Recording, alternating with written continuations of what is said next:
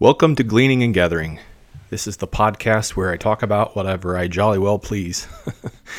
it's good to be with you all today again.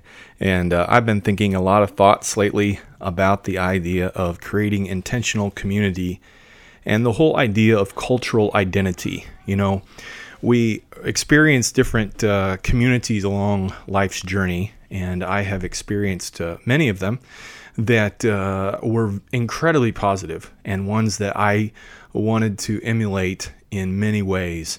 I've also encountered communities along the way that were incredibly toxic, and in being in close proximity to them, I saw warning signs that uh, I never, never want to emulate. And so I want to talk a little bit about that today. You know, I, I came across um, a, piece a while back. It, it's a it's a piece about the gospel, and I did a, a podcast um, kind of summarizing this. But there was a, an equation in there for healthy communities. He said healthy communities are ones that have lots of gospel from from beginning to end in Scripture, plus lots of safety, a, a place where people feel free to open up, to share their hearts in in a safe way, and then lots of time.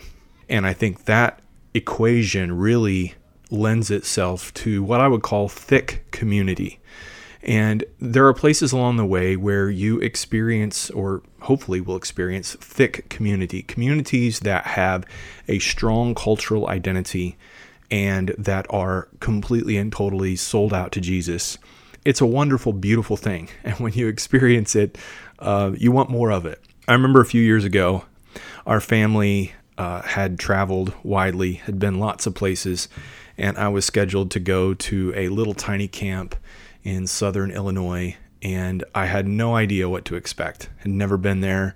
As far as I knew, did not know anyone there. And so we pulled up on this little campground that um, was out in the middle of nowhere. You know, there's a railroad track and two curves, and then uh, here you are at this little campground and um, pulled up on this camp and uh, began to unload and unpack. And my kids were less than thrilled about being there. When, when they heard it was going to be a 10 day camp, we're going to be stuck here for 10 days. Daddy's going to be preaching. Uh, they've done this before. And uh, this is just, uh, you know, here we go again.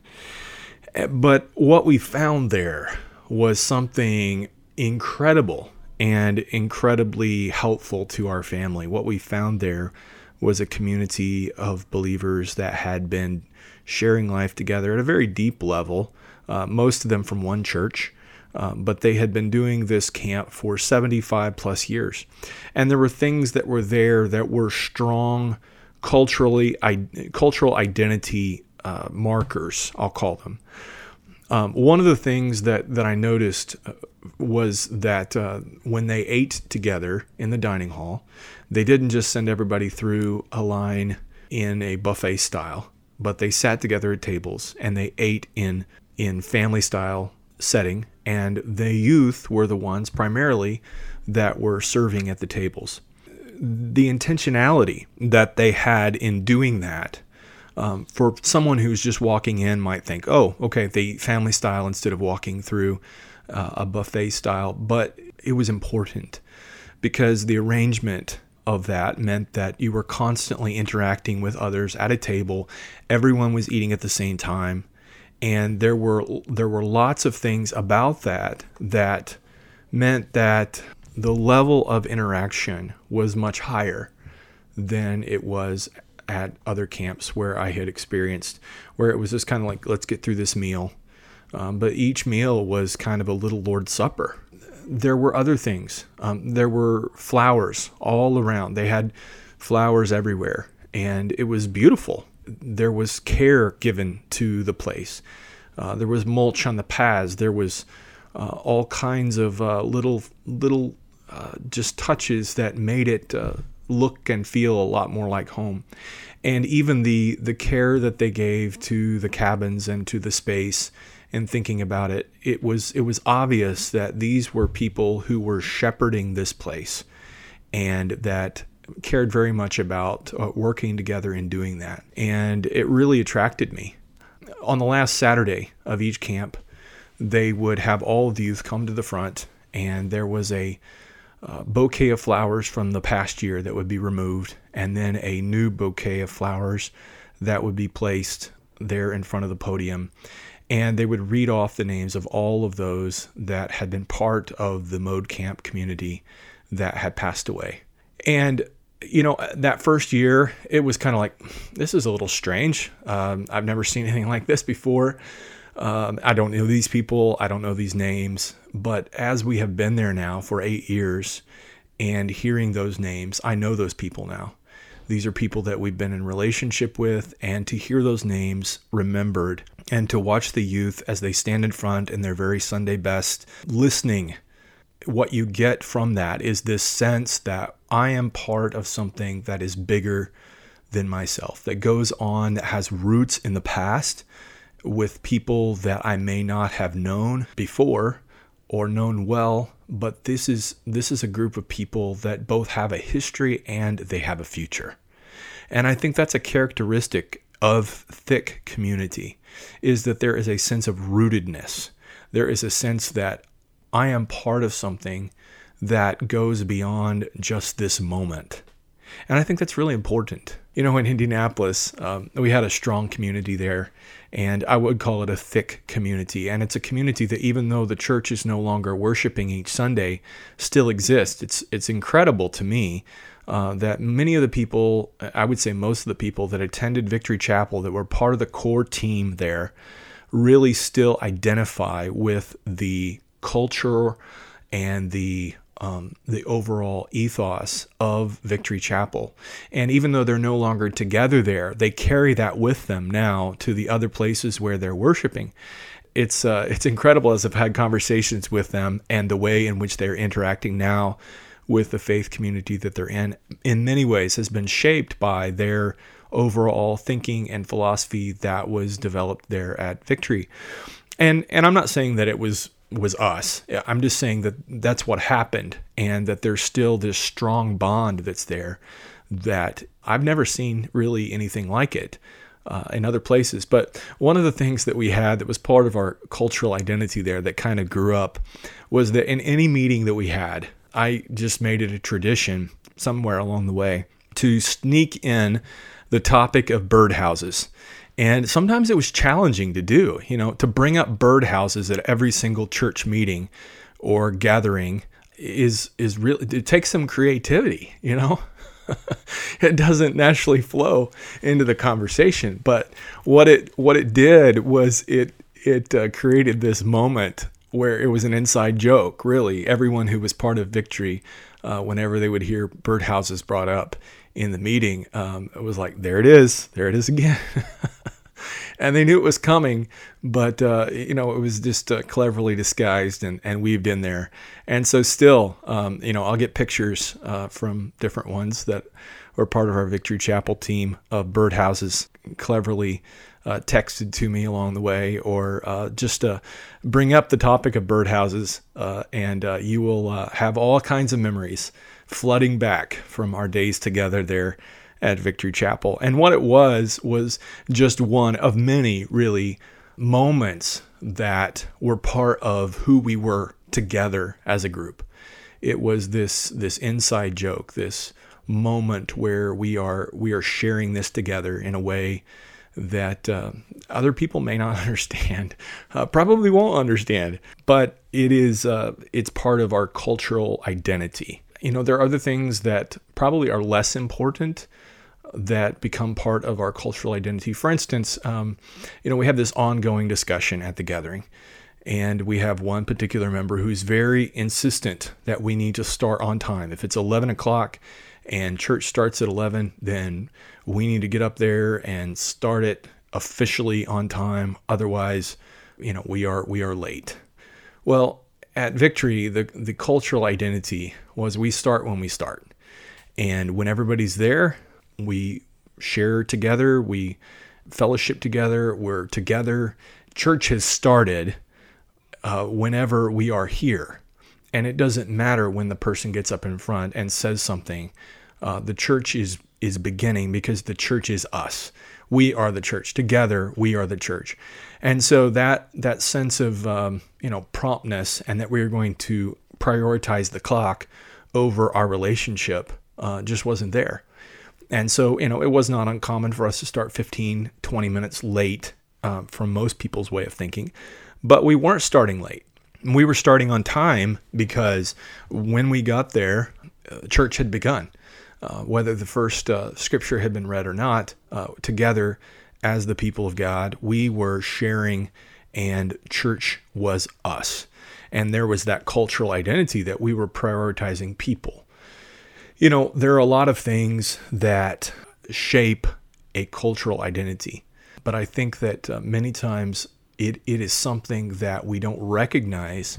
It's just part of the, the, the water in which we're swimming. You know, as one person said, a fish doesn't know he's wet. And so there are many things about a cultural identity that can grow up either unconsciously or in a way that uh, you know people are not calling it out that are not helpful things that are toxic you know and i think about different cultural groups that that i'm familiar with uh, who have a, a cancel culture you know there's a culture of fear that has grown up that if you are, you know, identified with or caught associating with a particular uh, segment of, uh, of the people who are not us, then, uh, you know, you're in danger of getting canceled. If you're not going to say the right things at the right gatherings and, and get up and uh, affirm the things, I'm not talking about biblical things necessarily, I'm talking about things that, uh, you know, are important to this particular faith community, uh, then you're going to get canceled, or you're going to uh, to at least be put over here to the side with a question mark by your name. You know, we're not sure about him. There's a lot of fear that goes with that because the the politics that are associated with that, you know, is uh, is a form of spiritual extortion.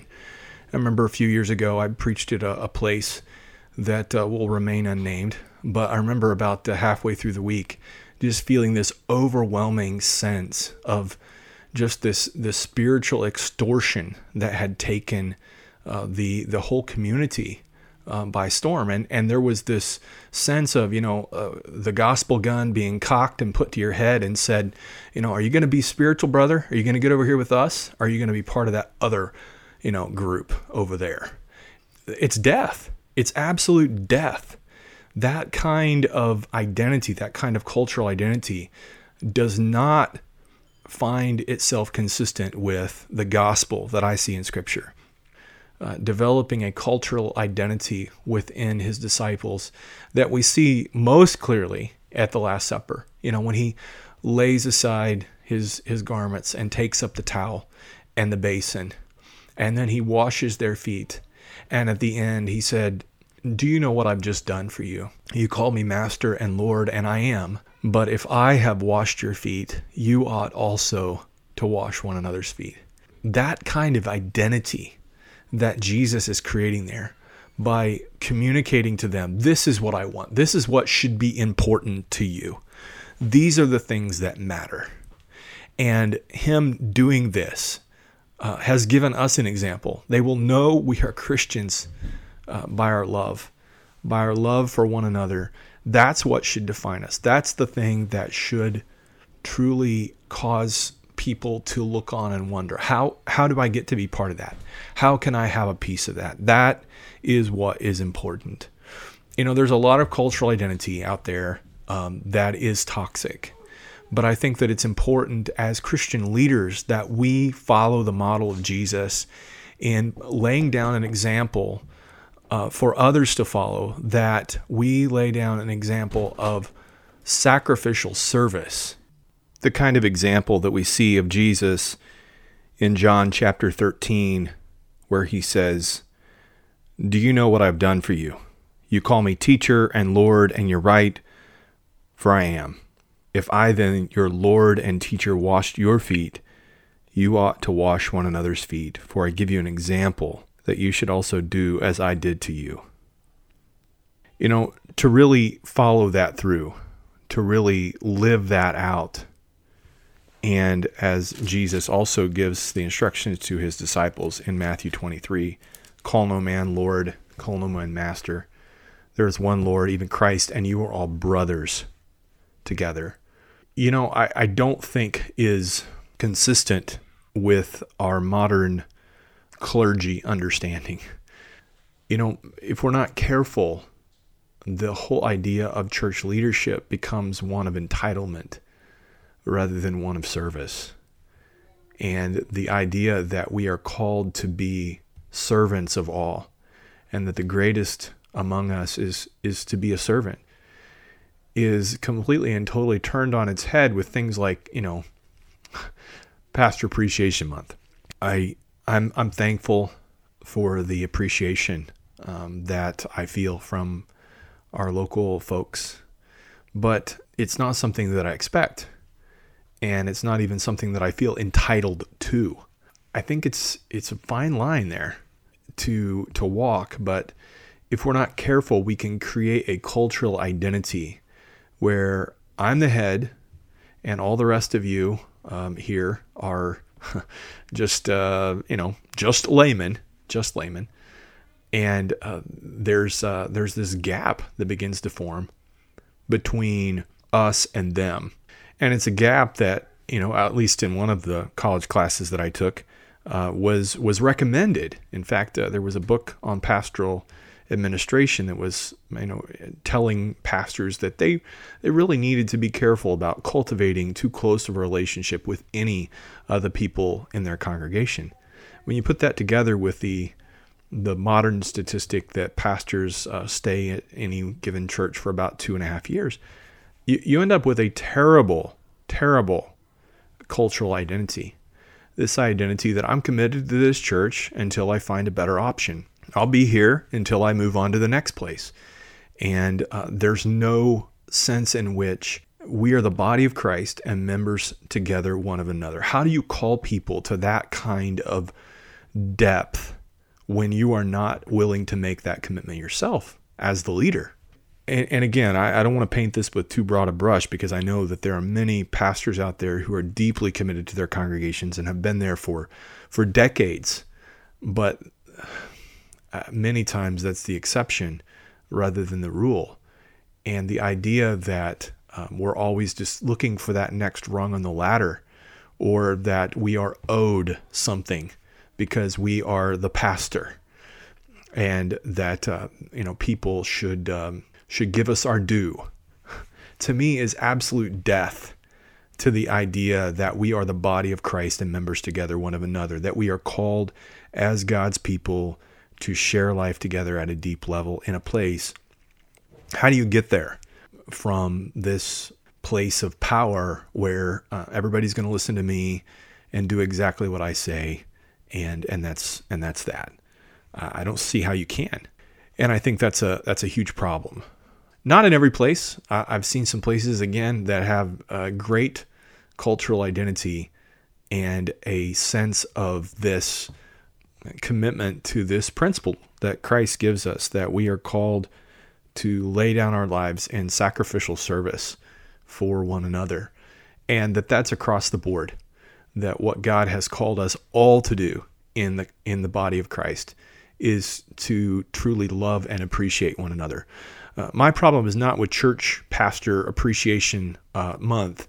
I just wonder when church janitor appreciation month is and uh, Church Organist Appreciation Month and Church Pianist Appreciation Month and and all the other people that need to be appreciated because uh, they don't have any title and yet they are the the members of the body that that are truly demonstrating daily the the beauty of of Christ to their neighbors and to their friends around them. Uh, I just think we need to be appreciating everyone, uh, not just uh, a select few. So I, I think that part of the cultural identity comes from from leadership. Are we willing as leaders to come down off of our high horse to admit the things that that we struggle with, that we are challenged with, and that we are willing to make ourselves vulnerable. You know, most of my messages at the gathering really are just me trying to share with the congregation what God is teaching me and what He is sharing with me which means that uh, you know sometimes, um, yeah, uh, it's very uncomfortable for me to share those things and for me to be vulnerable in those ways, and yet that's that's where I'm at, and and for me to be able to express where I'm at and what God is teaching me and how He's leading me is is one of the ways that God keeps me humble and keeps me uh, close to Him to recognize that there are a multitude of ways that uh, He is still shaping me and, and forming me. But I want to be able to share those with my church family, which is one of the reasons why uh, we don't live stream and we don't broadcast um, because this is a family affair. And this is something that uh, we're sharing with eight people in a place and is not necessarily uh, something that, uh, you know, needs to be broadcast all over the internet. Uh, again, I'm not condemning or, or looking down on those that are in a different context. The context that we're in is a um, it's a house church. It's a close knit family group, and our cultural identity is here is being formed as deep disciples of Jesus Christ who share life together in this place. And so many of my messages are nowhere close to being homiletical masterpieces. Uh, they don't have, you know, three points in the in the poem. Uh, they really most of the time have one point, and it's whatever point God is is teaching me, and I'm endeavoring to try to share what He's teaching me through Scripture with those that he's given me to to shepherd and to love in this place. And again, I'm not saying we're doing it all right and everybody else is doing it all wrong. Please, please, that is not what I'm saying. But what I am trying to communicate is that I think that as leaders within churches, many times, if we're not careful, we create this polished veneer that fails to risk anything. And so we're great pulpiteers but in terms of being able to deliver a message that actually grips people's hearts and that hits them where they live and that they can identify with and that then they can come away with an application that says yes i see the ways in which that god wants me to change and by his grace and with his help uh, this is something that i'm going to work on this week. And uh, that's the desire that i have is that uh, you know at the end of the day that uh, the people that he's given us to shepherd here at the gathering at victory acres will be able to draw closer to God and become more of who He wants them to be. So, just some thoughts on cultural identity. I would love to hear uh, what your version of the birdhouse might be. what are the things that uh, you might be doing in your group that are kind of the inside joke or the inside uh, moment that others outside might not know, but that uh, help to to draw people closer together in the circle where you are, or the other things that uh, you have become intentional about in developing the cultural identity where you are in your place. I'd love to hear those. Thank you so much for gleaning and gathering. God bless.